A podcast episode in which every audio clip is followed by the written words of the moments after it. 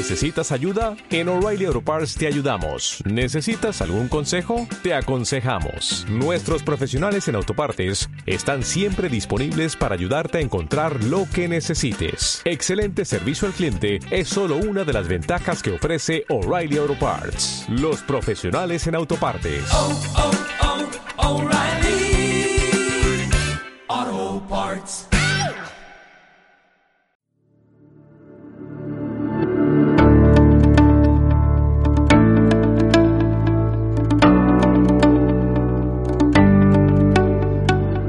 Eres un apasionado de la naturaleza, del cicloturismo, del senderismo, si te gusta viajar en familia, tu podcast es Caminos Naturales, en Radio Viajera.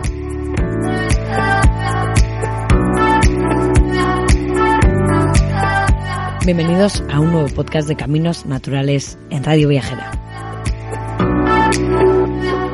Hoy os traemos un nuevo especial dedicado en esta ocasión a recorrer los caminos que atraviesan más provincias.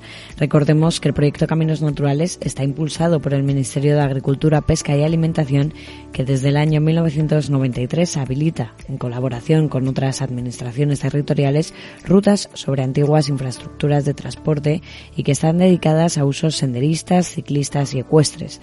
Estas permiten el acercamiento de la población al medio rural promoviendo el conocimiento de la naturaleza y los paisajes, así como el desarrollo rural. Comenzamos nuestra lista en Fontibre, Cantabria, en el nacimiento del río Ebro, el segundo más largo y el más caudaloso de España. La ruta nos llevará hasta su desembocadura en Riumar, a orillas del Mediterráneo, en Tarragona.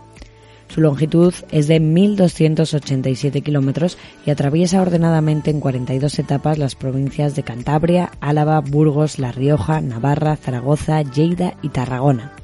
El Camino Natural del Ebro, también conocido como GR99, coincide con el antiguo ramal del Camino de Santiago que iba desde el Mediterráneo hasta el Camino francés. Sus 930 kilómetros de longitud actúan como eje de comunicación y convivencia donde coexisten dos mundos, lo rural y lo urbano, lo agrario y lo industrial. Cultivos, canales de riego, molinos, embalses, arquitectura popular, barcas de paso, arquitectura eclesiástica y puentes perturban el cauce natural del río. Los asentamientos del ser humano a lo largo de sus riberas ofrecen al caminante visiones tradicionales de la cultura y formas de vida de los asentados, de cómo fue en otros tiempos y cómo hoy en día comparten la riqueza hídrica que éste ofrece a sus visitantes. Otro de los caminos naturales que también discurre por siete provincias españolas es el del Santander Mediterráneo. Atraviesa Cantabria, Burgos, Soria, Zaragoza, Teruel, Castellón y Valencia y constituirá en un futuro un itinerario especialmente diseñado para peatones y ciclistas basado en el acondicionamiento de las antiguas líneas del ferrocarril Santander Mediterráneo que pretendían conectar Santander con la costa mediterránea en Sagunto, Valencia, una línea de ferrocarril a la que le faltaban 35 kilómetros cuando se abandonó en 1959. El trazado Santander-Mediterráneo alcanza un recorrido de 538 kilómetros a través de los cuales y dada su extensión, los paisajes y su riqueza natural son muy diversos. Con respecto a la acción humana, en los alrededores del túnel de la Engaña podremos observar los restos derruidos del poblado que se levantó para los trabajadores de esa obra con sus casas y servicios. En las afueras de San Leonardo encontraremos un tramo de vías del antiguo tren en recuerdo del rodaje en 1965 de la película Doctor Cibago, que aparentó en estos paisajes los fríos escenarios rusos de la novela. Volvemos a acercarnos a la ribera de un río, en esta ocasión la del río Duero. Desde su nacimiento en la Sierra de Urbión hasta Vega Terrón, en la frontera portuguesa, la senda del Duero recorre durante más de 750 kilómetros diferentes paisajes. Los pinares en la sierra, los sabinares y viñedos de la ribera del Duero, campos de labor y regadío de tierra de campos y los encinares y olivares de los arribes del Duero. El camino discurre principalmente por la meseta castellano-leonesa, introduciéndose en su rico patrimonio histórico y cultural, descubriendo la arquitectura y etnografía más representativa y dando a conocer las costumbres, fiestas y tradiciones del lugar. Atraviesa las provincias de Soria, Burgos, Valladolid, Zamora y Salamanca. En todo el recorrido, la senda va cruzando puentes medievales, descubriendo ermitas, iglesias, molinos hidráulicos, azudes, presas y arquitecturas tradicionales. Va coincidiendo con otros caminos y calzadas históricas, como el Camino de Santiago o la calzada romana mirandesa, y se va encontrando con diversos yacimientos arqueológicos, como la zona arqueológica de Pintía, y se va encontrando con diversos yacimientos arqueológicos como la zona arqueológica de Pintia, el conjunto minero del Pontón o el castro de Peñarredón.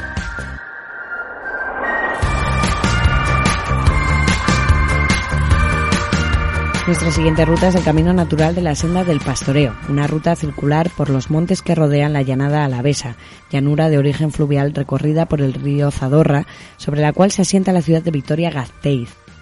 Se encuentra encajada entre dos sistemas montañosos que se desarrollan en dirección este-oeste, confiriendo una singularidad biogeográfica a la zona con inicio y fin en Aranzazú, recorre 485 kilómetros, incluidos ramales, distribuidos en 19 etapas que discurren por los territorios limítrofes de las provincias de Álava, Guipúzcoa, Vizcaya, Navarra y Burgos, conectando algunos de los principales puertos o pastizales de montaña de larga tradición ganadera. La mayor parte de la senda transita por el ámbito de espacios naturales protegidos, lo cual pone de manifiesto el elevado valor ecológico y escénico del recorrido. Destacamos de esta ruta el santuario de Urquiola o de los Santos Antonios que se enclava en el municipio de Abadino, dentro del Parque Natural de Urquiola. El santuario se ubica en el centro geográfico del País Vasco y es el punto que separa Guipúzcoa, Vizcaya y Álava.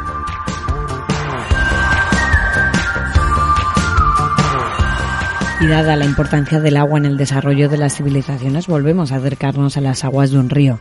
El camino natural del Tajo nos transporta por más de mil kilómetros a la vera del río más largo de la península ibérica, desde su nacimiento en los Montes Universales, en la Sierra de Albarracín, hasta la frontera portuguesa en Cedillo, recorre un sinfín de paisajes a la par que gran parte de la historia y cultura de la Iberia interior, atravesando de este a oeste las provincias de Teruel, Guadalajara, Madrid, Toledo y Cáceres. Este camino natural ha sido homologado como sendero de gran recorrido GR 113 por la Federación Española de Deportes de Montaña.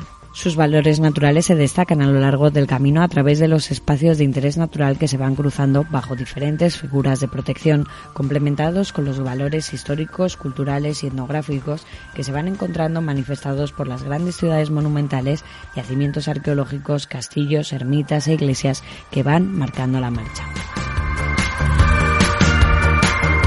El siguiente camino natural es el de Vía de la Plata, una ruta que recupera para uso de caminantes y cicloturistas el trazado del ferrocarril que unía Palazuelo y Astorga. En todos los itinerarios que componen la ruta se pueden encontrar abundantes restos del pasado ferroviario, los edificios de las estaciones, algunos han sido reutilizados para turismo rural, los apeaderos o las viviendas de los peones, semáforos, depósitos de agua o cambios de aguja y algunos impresionantes puentes como el que cruza sobre el río Esla en el tramo zamorano. Aunque este camino era ya utilizado en tiempos prerromanos, la importancia de esta calzada queda patente a lo largo de este camino natural en el que es posible encontrar numerosos vestigios romanos. La Vía de la Plata, que se cruza en numerosas ocasiones con el itinerario del camino natural, compartiendo incluso trazado en algunos puntos, ha sido puesta en valor desde finales del siglo XX como itinerario cultural y actualmente constituye una de las alternativas del Camino de Santiago. La ruta discurre por las provincias de Cáceres, Salamanca y Zamora.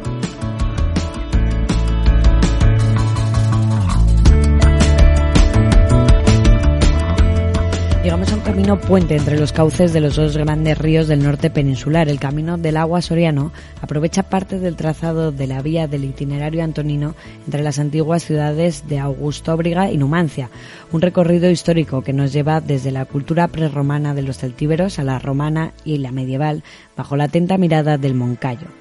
La presencia del agua por la proximidad de las riberas de los ríos Duero, Keiles y Ebro es una constante a lo largo de los 116 kilómetros que constituyen el camino del agua soriano Camino Antonino, uniendo el camino natural Senda del Duero GR14, el camino natural del Ebro GR99. La ruta recorre las provincias de Soria, Albacete y Zaragoza. La inmensa pirámide del Moncayo, la cumbre más elevada de la provincia y del sistema ibérico con sus 2.314 metros de altura, protege al aventurero a lo largo de este recorrido que ha conservado hasta hoy los vestigios de la unión de tres culturas, la cristiana, la judía y la árabe. Todas ellas lograron convivir detrás de los mismos muros para dejarnos un legado de majestuosas creaciones como el castillo de Vozmediano, el torreón de Masegoso o la monumental ciudad de Tarazona.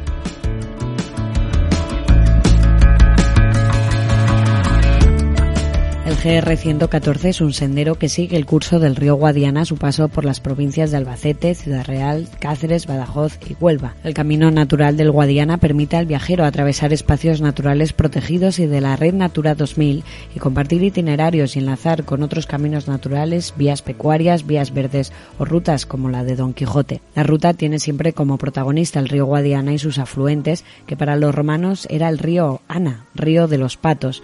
Los musulmanes sustituyeron la palabra río en latín, fluminus, por la misma palabra en árabe, convirtiéndose en Wadi Anas.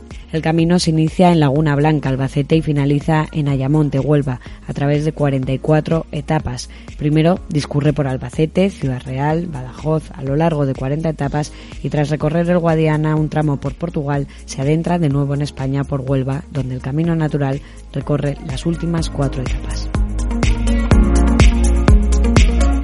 El Camino Natural de los Humedales de la Mancha recorre las principales lagunas de la Mancha húmeda, incluidas dentro de la Red Natura 2000 y catalogadas, entre otras figuras de protección, como reserva de la biosfera. Atraviesa las provincias de Toledo, Ciudad Real y Cuenca en un trazado compuesto por cinco etapas y seis ramales, con una longitud cercana a los 150 kilómetros.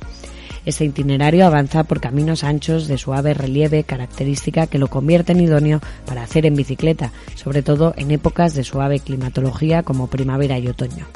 Finalmente, favoreciendo la estructura de red dentro del programa Caminos Naturales, el Camino Natural de los Humedales de la Mancha se encuentra conectado con el Camino Natural del Guadiana y con el Camino Natural Vía Verde del Trenillo, en su tramo de Villacañas a Quintanar de la Orden.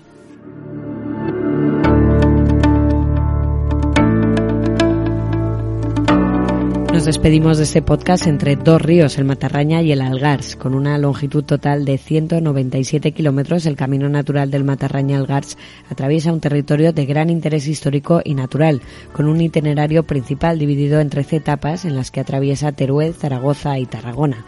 Montaña, terrazas fluviales y pueblos con historia son los atractivos de este recorrido recomendado para los amantes de la naturaleza y la historia.